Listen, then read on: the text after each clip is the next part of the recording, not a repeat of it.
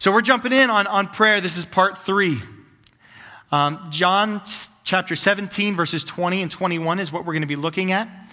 This is called the high priestly prayer, and Jesus is praying in front of his disciples. It's the most amount of dialogue, or I guess it's a monologue. It's the most that we see. It's the most detailed description of Jesus speaking to the Father in front of the disciples, and they recorded it for us so that we could understand Christ's heart for us, what his desire is for his church, what he wanted for his people. Jesus knew he was on his way out, and so he used this prayer not just as an, oppor- as an opportunity to, to cry cry out to the Father for something that he desired to happen in the lives of the disciples.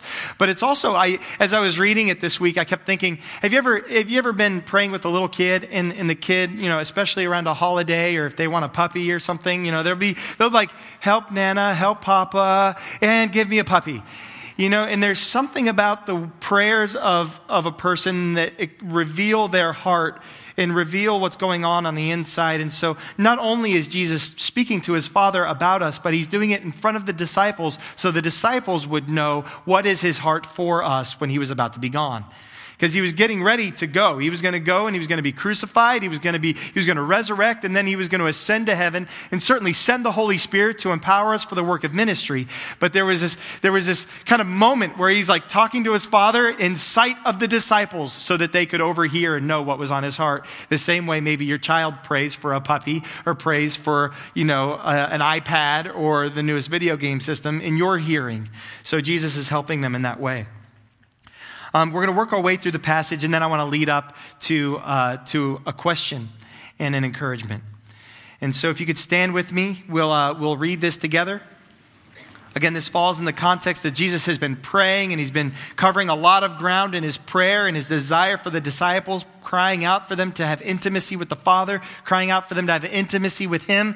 And he comes to this place in verse 20 and he says this read with me I do not ask for these only but also for those who believe in me through their word, that they may be all in one, just as you, Father, are in me and I in you, that they also may be in us, so that the world may believe that you have sent me. This is God's word to us. Father, in the name of Jesus, help us today to understand your heart for us, but also, God, that you would give us the courage to lay our heart bare before you according to your loving kindness. In Jesus' name, amen. You may be seated. One of the things that Jesus did in this moment is he offers this kind of foreshadowing of the Great, commi- uh, of the great uh, Commission. The Great Commission is the moment right before Jesus ascends into heaven after the resurrection, and he says, he says, Now therefore go and make disciples of the nations, baptizing them in the name of the Father, Son, and Holy Spirit, teaching them to obey everything that I've commanded you to do, and I'll be with you even to the end of the age. And so in this prayer, he gives, he gives the disciples just a little tiny sample, a little tiny taste, a little tiny flavor of this coming Great Commission, because he says, I don't pray this for these only, for the disciples standing in my presence right now, but I pray this for those who are going to believe in me through the word that they share with people. So in this high priestly prayer, he's not like, hey, God, I just asked that they would be intimate with me and they would know me and they'd worship me and soak in my presence. But he's, he's telling them in this prayer and calling on the Father to accomplish in their lives that they would be people who use their words to describe the glory and the excellencies of God, to share their testimonies of how God has transformed and changed their lives. I realized this week that I save testimonies for testimony time. Has anybody else done that? Like God, like something really good's happening, and you're like, I can't wait to tell people in that moment in small group when they ask, Has anything good happened? Right? And it's like, I wait, I wait, and I put it off until the moment in staff meeting when Pastor Brett's like, Hey, so does anybody have any good news to share? Anybody got a testimony? And it's like, I've been waiting three weeks to share this good news with someone. I'm so glad you asked, Pastor Brett. Here it is. Here's the good news.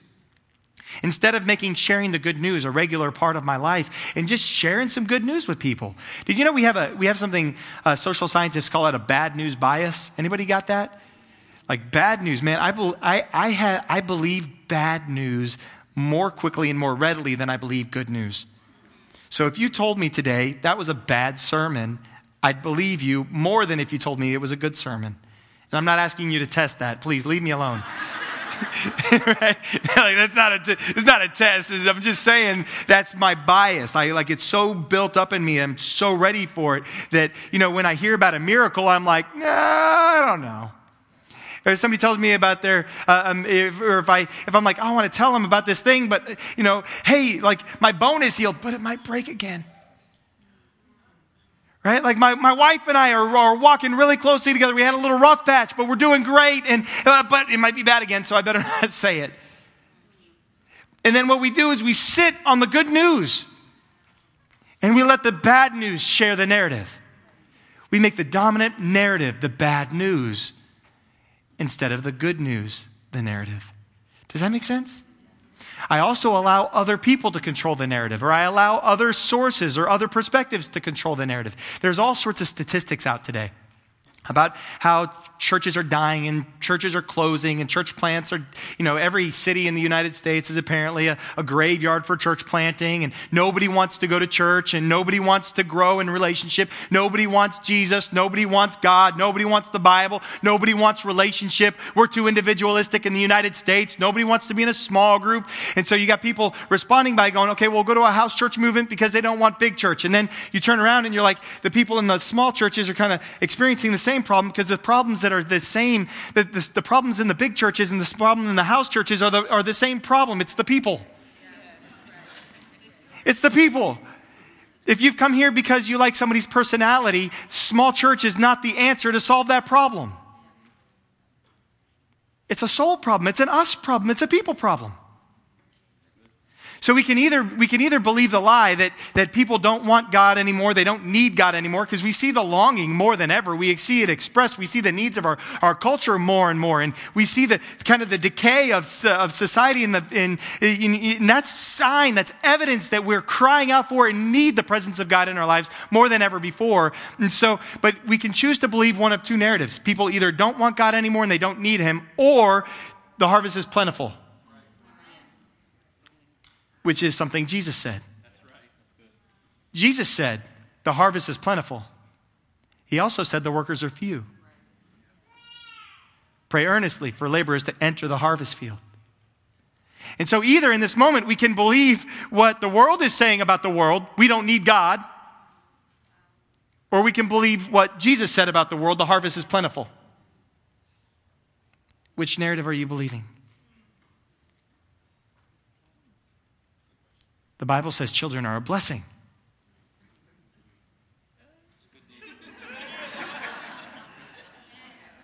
the world has a lot to say about. Right? But which narrative? It is hard. It is. Waking up in the middle of the night while they're young and then staying up in the middle of the night when they're older. You just kind of never get past it, do you? You know, like wondering, are they going to get into the right school? And then wondering if they're going to get the right job. Wondering if they're going to make it through school. Wondering if they're going to make it in their job. We never kind of grow out of being a parent. We kind of stay in this place where if we're, if we're prone to worry, if we're prone to fear, we're going to stay prone to worry and fear their entire life. It's not just for a season. If we're honest, you know, when, when, you, have your, when you have your baby, you, you run in when they're sleeping in the beginning and you're like, are you still breathing? Right? When they're sleeping, you remember doing that? That panic, like, oh, they haven't, they haven't cried in three hours. I better go check on them. And, like, are they alive? But that, that instinct doesn't leave you as a parent later because, because of the narrative of bad news. But the Bible calls them a blessing. So which one are we going to believe about it? Um, and so we have, the, we have these, these choices. And so, um, so Jesus is telling us, I have no idea how I got on that, but Jesus is telling the disciples, and he's asking the Father in heaven to move on the disciples' hearts that, that they would make disciples. This foreshadowing of the Great Commission. So this is not just for the disciples who heard it. This is for the disciples and the disciples that the disciples made. Right? And we are fruit of them being faithful to this. Because those people made disciples we're here today and capable of making disciples.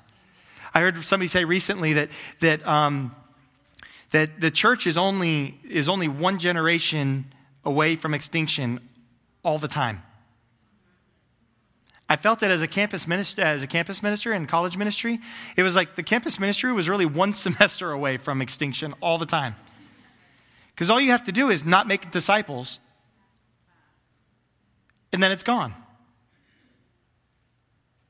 And so Jesus' concern wasn't just for them at that moment. His concern was for the generations and generations that would follow, which is us. And his concern is also for today, for the generations and the generations that would follow. And we have the opportunity to cooperate with him in that. And so, so um, We've learned in this series already that prayer is a gift. Pastor Eddie talked about just how we can run to the one who can save us. We've got this option. We can run to all kind of people, all kind of things, but run to the one who will save you. And we learned that it's also a tool, it's a weapon. Pastor Jermaine shared last week from Ephesians 6, and you're putting on the breastplate of righteousness. You got your, your sword of truth, your, your shield of faith. You got all these things built up all the way up, and you're all ready for battle. And then you call in Jesus to fight on your behalf through prayer. It's our great weapon to fight the things that we don't even know we're fighting against. Prayer is also, though, an expression of our heart directed towards God. And we express our heart to God through words. He's spoken to us through, through His Word. He gave, he gave us the Bible. The Bible is, is an extraordinary, uh, it's, it's an extraordinary work, right? It's, it's not just one thing. It's all, you know, 1500 years of 50 different authors talking about God from all of these different perspectives, telling the same story. And if you look at the Jesus Storybook Bible at the Resource Center, maybe we've got like two. So don't, like, go on Amazon. So, so the Jesus Storybook Bible helps you see the, the, the, arc, the narrative, the story that's being told by all of these people through all these generations. And, and, and one of the things I love most about the Bible is that they don't hide anything from us. You see the struggles of the men and the women of God who loved him and pursued him. You see that there's a prostitute who became the great grandmother of, of really important people. And you see that David was an adulterer and had somebody knocked off. And, you know, so you're like, man, like the Bible is so blunt and real. And if we had something to hide, we just rip the page out, you know, 2,000 years ago when they saw that it was awkward. Like, hey, do we really want murderers and prostitutes representing us? We could just fix this problem right now. I'll just burn it. Nobody will ever know. But they left it in there because they know it can stand the test because it's true. So he speaks to us this way. He also speaks to us through by, by his Holy Spirit. The Holy Spirit of God, the Holy Spirit is God. And he speaks to us and he tells us things and he reminds us of the things that are written in here and directs us towards this. That's why it's important that we read our Bibles so we can test the language and we can go, oh, you know, can, can I believe this? Is it true? Well, is it, is it here? Then it's, it's true. If it doesn't feel like here, then it's probably not true. So prayer is our opportunity to talk back to him about the things that are on your hearts. And there are all kinds of prayers. Some of my favorite prayers in the Bible. Exodus 4:13. Moses said, "Lord, please send someone else." Has anybody prayed that prayer before God? Lord, please send someone else. Like, I'm not in the mood. I don't want to. It'd be great to do this any other way. Send someone else. I, I love that prayer. I love Judges um, 1 1. So after the death of Joshua, uh, the Israelites asked the Lord, so, they, so they're getting ready to go and take the Canaanites, which are like warriors, and, and, and they're gonna, they're, there's going to be this battle, and people are going to die. And there are 12 tribes of, of Israel. And, and so this is, this is their prayer. The Israelites said, Lord, which tribe should go first to attack the Canaanites? what an awesome prayer. you know, like, because I know I don't feel led. Which one of these other people should give to this building campaign? Oops. Which one of these other people should work in kids' ministry? Ah, oh, it's getting awkward. Which one of these other people should try out for the worship team? If one more person tells me we've got too many black people in the front line of vocals, if one more, without trying out for the worship team, man, you want me to sing? Is that what you're telling me? Right? Is that, is that why people tell me that? Yeah, I hope you're not clapping because you want me to sing. Because we want to, I'll make a joyful noise. But, right? Like, so, you know, we observe these things, we observe these problems, and then we pray, God, who should do it? Because clearly it's someone else. You know, that's how I felt about Sterling. We've talked about this before. They need, Pastor Dehan moved to LA to plant a church, and, and we were a video venue, and they needed somebody to come in and, and be the lead guy here. And, and, you know, I was having fun on campus. College ministry, man, it's rowdy, it's exciting. My best sermon illustrations were robbing liquor stores and smoking crack. That's what I talked about, which is why a lot of the people, when I started preaching here, are now gone. because those were my preaching illustrations. And they were like, not having it, man. That doesn't work with this audience. And it was like, well, I don't know what works. I don't, I don't even have a suit. I don't know how to do this. But, um, but you know, it was like, it was like, I don't, somebody else can, can do it. But I didn't realize that's where the blessing of God was for me. So we pray, God, who should go first? Because if somebody's going to die, it's not going to be me. So send somebody else to work with the youth. Should I keep going? Okay, we'll keep going. Send somebody else to be the usher. Easter. Send somebody else for Easter Sunday. I, I once, I once, right? Because we need, we need volunteers. How many volunteers do we need? Do we have a number? All of you. Do y'all, do y'all know what Easter is like here? We host our Chantilly family. And, and it's awesome to do. It's such a great privilege. And this place is like a powder keg on Easter Sunday because they, people, we come ready to worship and they come ready to worship and it just sets off. It is awesome, but we need you to serve. So please don't say which of the Israelites should go first. Which one of the grace covenants should go first? Well, well, I'm not a member yet, so I can't serve. Yes, you can serve in the parking lot. yes, you can. Yes, you can. Which one of us should go talk to our child? you take this one. you go tell Pastor. Send someone else. Daniel 12, 8. I heard what he said, but I didn't understand what he meant. This is Daniel speaking to an angel of the Lord.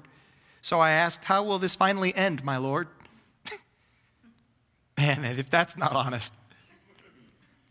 When you pray that prayer, you normally don't get the answer you want in the moment. It's going to hurt.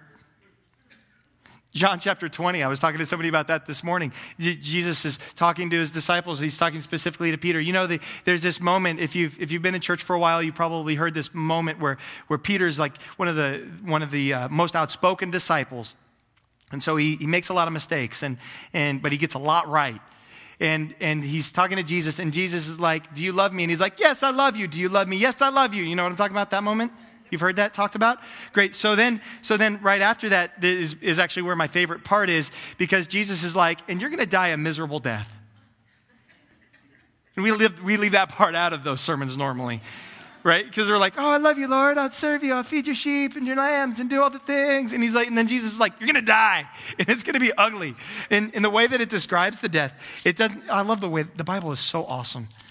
It's, it's, it's so, so it says that, like the way they described his death, um, Matthew, Mark, Luke, John, Acts, and letters to the Romans, First and Second Corinthians. Anybody? Any other pastors still sing a song to find their Bible? No, Pastor Jermaine actually has his memorized. So he says, um, so he says, the Bible describes it this way. He tells him how he's going to die, and then it says, this is to show by what kind of death he was going to glorify God. Not by what kind of miserable death he was going to experience, but by the kind of death by which he was going to glorify God. And then after this, he said, Now follow me. That same thing he said at the beginning, he's saying it again now. And then Peter turned and saw the disciple that Jesus loved who didn't hear that same story about himself. And he, he, Peter goes, What about, what about that guy? Peter's, this is just as much a prayer as any other verse I've already read. He looks at Jesus and he prays, What about that disciple that you love so much? Can he die too? Maybe die first? Maybe die instead. I know you're a fan of the dying instead thing, Jesus. like we got the whole Passover thing and scapegoats and we got all this history. Like, like people can die for other people. I know that's kind of a thing in Christianity that's about to happen. It doesn't exist quite yet, but it's going to in like a little, short little while. Can John die instead? And Jesus is like, it's none of your business. And that's why we don't always like the answer that God comes back with when he said, How does this end? Because Jesus might come back with, It's none of your business. And actually, well, he says it um, different than that. He says, He, he says, Lord, uh, uh, Peter said, uh, Lord, what about this man? Jesus said to him, If it's my will that he remain until I come, what's that to you? Gangster Jesus. What's that to you? Mind your business. That's above your pay grade, buddy. You don't have security clearance for that. And then he says, You follow me. Leave the end up to me. You follow me.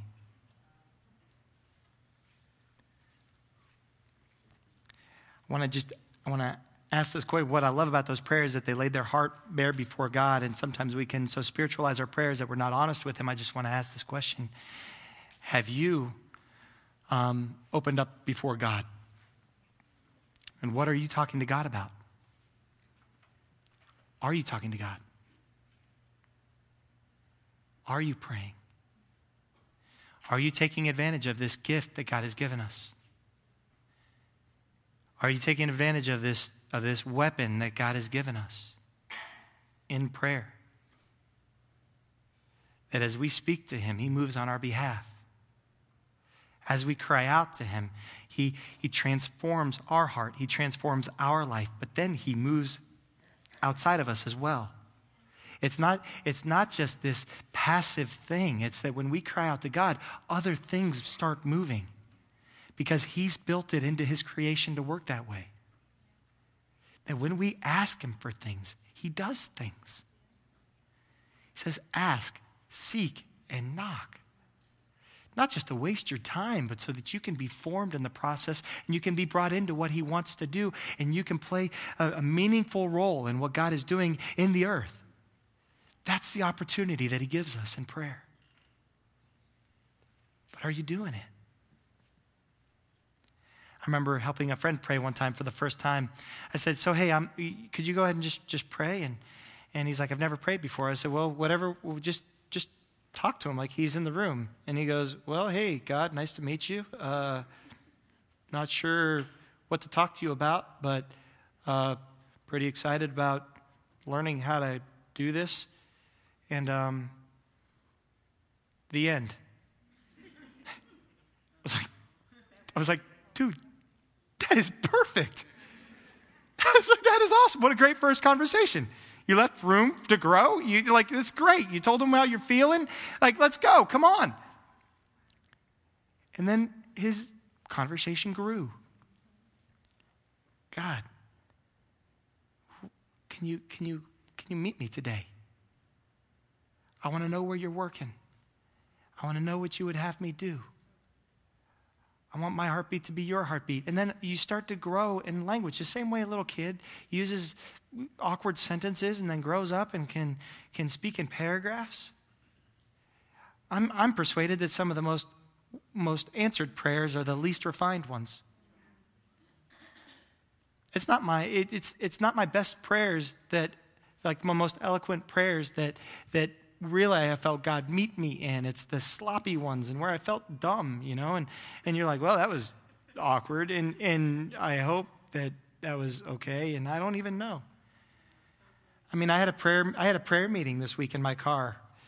It was me and God. And I was, I was yelling. I was just, I was like, I don't, God, I'm, I'm stuck here. I don't even know what to do. Just tell me what to do. And, and I, I, help me. And then, and then as I start talking to him, my, my conversation starts changing and I start realizing, you know, and then I start learning and he downloads to you the Holy Spirit speaks to you while you do this. Can anybody, has anybody ever done that? You start praying one way and then God turns you the other way. I was praying for somebody today and I was like, I'm going to pray for you till I get something. And, and I was praying and I was like, this is just kind of, it was kind of awkward. And then finally I felt like the Holy Spirit spoke to me. And I was like, so this is what you need to know. God hasn't forgotten you. Sorry it took me a minute. But it didn't matter that it took me a minute. God was just happy to listen to me. He was just glad I was coming. I don't care what my kids want to talk to me about. I just want them talking to me. I don't care how outrageous the request is. I just want them telling me. I love it at Christmas. They want these huge things. It's like, that's great. I love that you like those huge things. Are there any small things in your heart that you would like as well?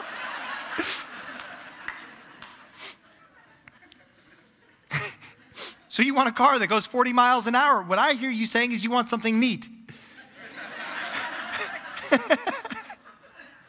or a small car, which really gets you off the hook.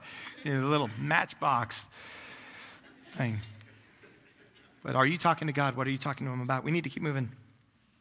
This was Jesus' prayer that there would be unity among believers, there'd be unity with God, and that His disciples would be a light to the world. And that's what we're going to look at very quickly. He, he, he, in John 17, 21, he says, that they may all be one. Now, this being one follows the Trinity being unified. So the, Jesus and the Father are currently unified, and because they're unified, he says, I want them to all be one. And I want them to be in us. It's one in us. I should have bolded that too. So you see, like right below the word be, two lines down, it says uh, in us, or right below may and all, it says in us. That they may be all, they, they may all be one in us, is the prayer. That's his desire for us.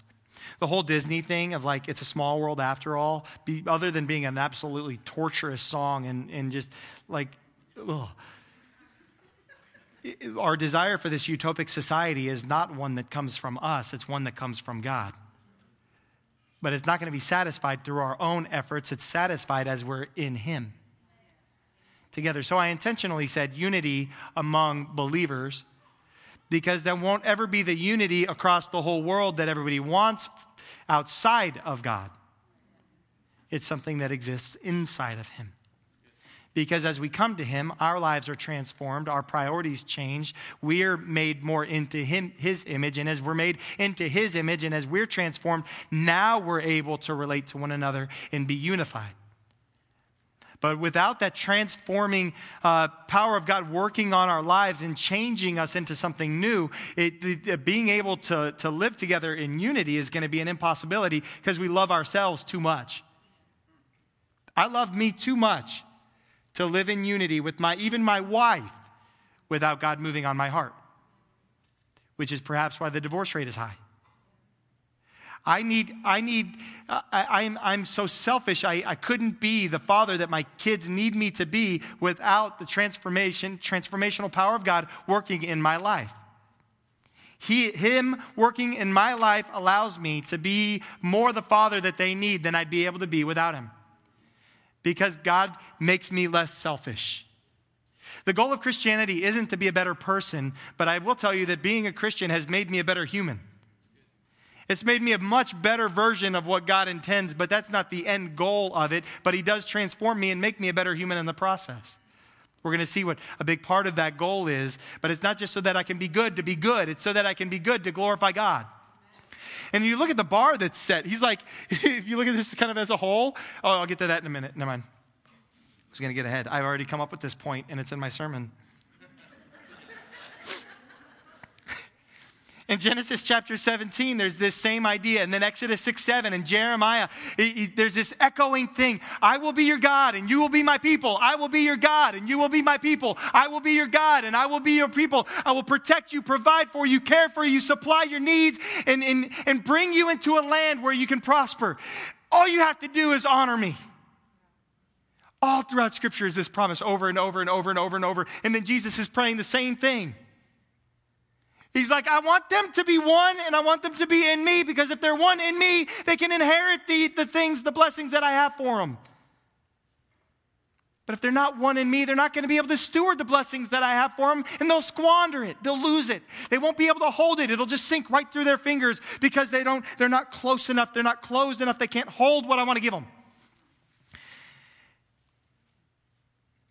So we need to be in him in order to do it. And so he says, so he says, just as you, Father, are in me and I in you. He's like basically the, the same way you and I are one, we're unified, we're the same. I want them to be that much inside of us. So I want them to be unified in us, but then I want them to be unified with us. Tied into us so that where the heart of God goes, his people goes. And, and we don't go where, where he doesn't go. You know, there's some places that God, that, where the church has departed from where God is going or where like you know where you're tracking with him and you're going with him and then and then god god's god's up to what he's been doing all along. But man we'd much rather be this way because this would be more acceptable to someone or this will be cooler or this will be more acceptable or or something else. And so we we veer off of where god is going and we're no longer walking in unity with him. We're not in step with the holy spirit Maybe it'll be easier to understand it on a personal level. There are some, there are some places that I have gone in my life that weren't in step with the Holy Spirit. I was a believer and I maybe went to see a movie where I was kind of like, hey, Holy Spirit, if you could just hang out right here by the box office, I'm going to go see the movie and we'll hook up afterwards. You could maybe go see uh, Finding Dory and I'm gonna go, I'm gonna go see this other movie and, and we'll just, we'll meet up. Have some snacks, maybe get some dinner afterwards. Not talk about the movies we saw. Just act like we never went. Right? Just the pastor. Maybe it wasn't a movie for you. Maybe it wasn't a movie for me.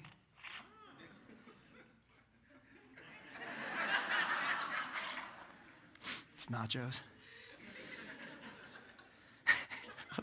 let's not act like it. Let's act like I didn't eat that big plate. or order it. Let's throw the receipt away and act like that never happened, Jermaine.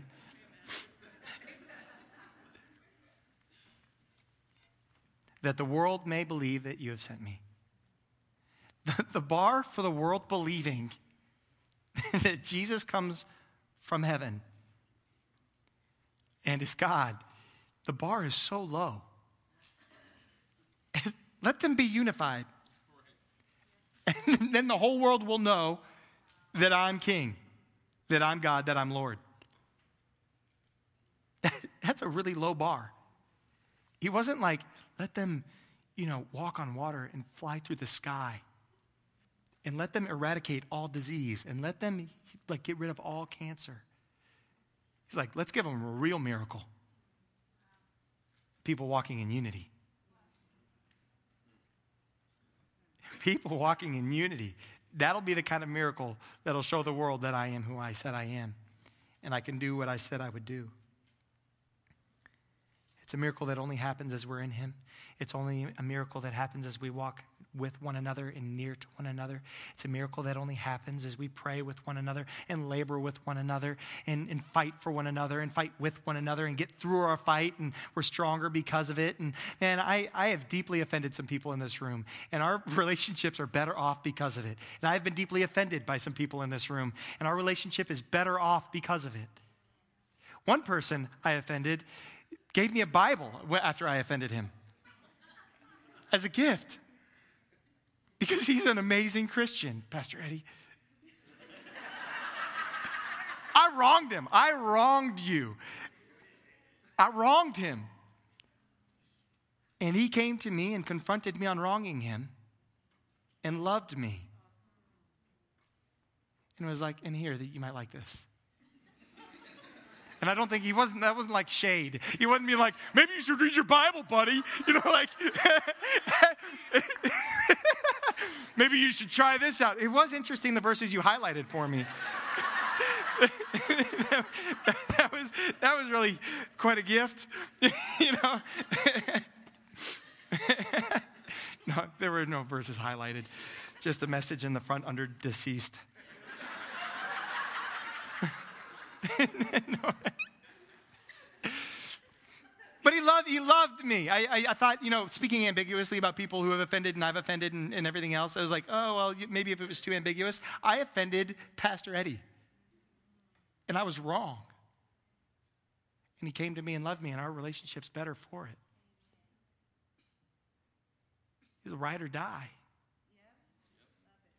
And so nothing's going to slip through our hands as we're entrusted with things because we're unified. And this is what God wants for His church. This is what He wants for us, Grace Covenant Church. This is what he wants for his body across the world, not just, I mean, he, we, he wants it at every single level. He wants it in your family. He wants this for your small group that you're going to join. He wants this for our congregation. He wants this for Grace Covenant Church. He wants it for every nation. He wants it for the kingdom of God at large in the United States. He wants it for the globe. He wants it regionally. He wants it globally. This is his heart's cry for us. And this is what's available to us. So um, we, can, we can look at this a couple different ways. So I'm going to give you the benefit of both and then and just pray, just to raise the question. I would say, are your, is your heart in tune with God's priorities? As he prayed his priorities in, inside of his disciples, is your heart in line with his priorities? But then I would, well, actually, I'll just make it one question. Is your heart in line with his priorities? And that'll be exposed through the way that we live and the prayers that we pray. This isn't, this isn't a model to pray, like we don't have to, to like pray in that sequence.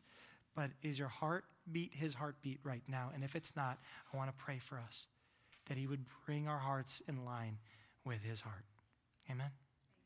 So, Father, in the name of Jesus, I ask that you would turn our hearts, that you would mold our priorities, that you would bend us in bend our minds, bend our hearts, bend our wills to be in line with your priorities. God, that you would give us a hunger and an, and an appetite for your presence, that we would delight in and thirst for your goodness we'd be dissatisfied with every other flavor that we would otherwise uh, uh, displace you with. God, that we wouldn't seek after uh, movies or sports or, or career or money or promotion for our satisfaction, but we would find it in you. And God, I ask that you would give us the courage to live close enough with one another, close enough in relationship with one another, that, that, that we would be a sign, we would be a light to the world, but that, that indeed you do live. Indeed, you are alive even today. Not just that you were sent then and you died and rose from the dead as a historical fact, but you died and rose from the, the dead as a, as a present reality and a future future promise. God, let that be the sign that comes from Grace Covenant Church in Sterling that you are on the throne and that you do love us and you do care for us and you want good things for us. And God, we thank you for this gift of prayer. And I ask that as we pray, our hearts would turn and be in line with you so that our heartbeat would be your heartbeat. Our prayers would be your prayers. Our mindset would be your mindset for ourselves, for our family, for our church, for our community. And God, I pray for a greater level of unity in this house than ever before. That you would pour out your spirit on us and we would see you glorified in us. That we would see your glory as we're unified and that you would move mightily among us. That people would be saved. That people would be healed. That the community would be changed and nobody's life would ever be the same because of what you do in this house, in this season, in this time, according to your loving kindness and your faithfulness. God, we thank you. We exalt you and we worship you in Jesus' name. Amen.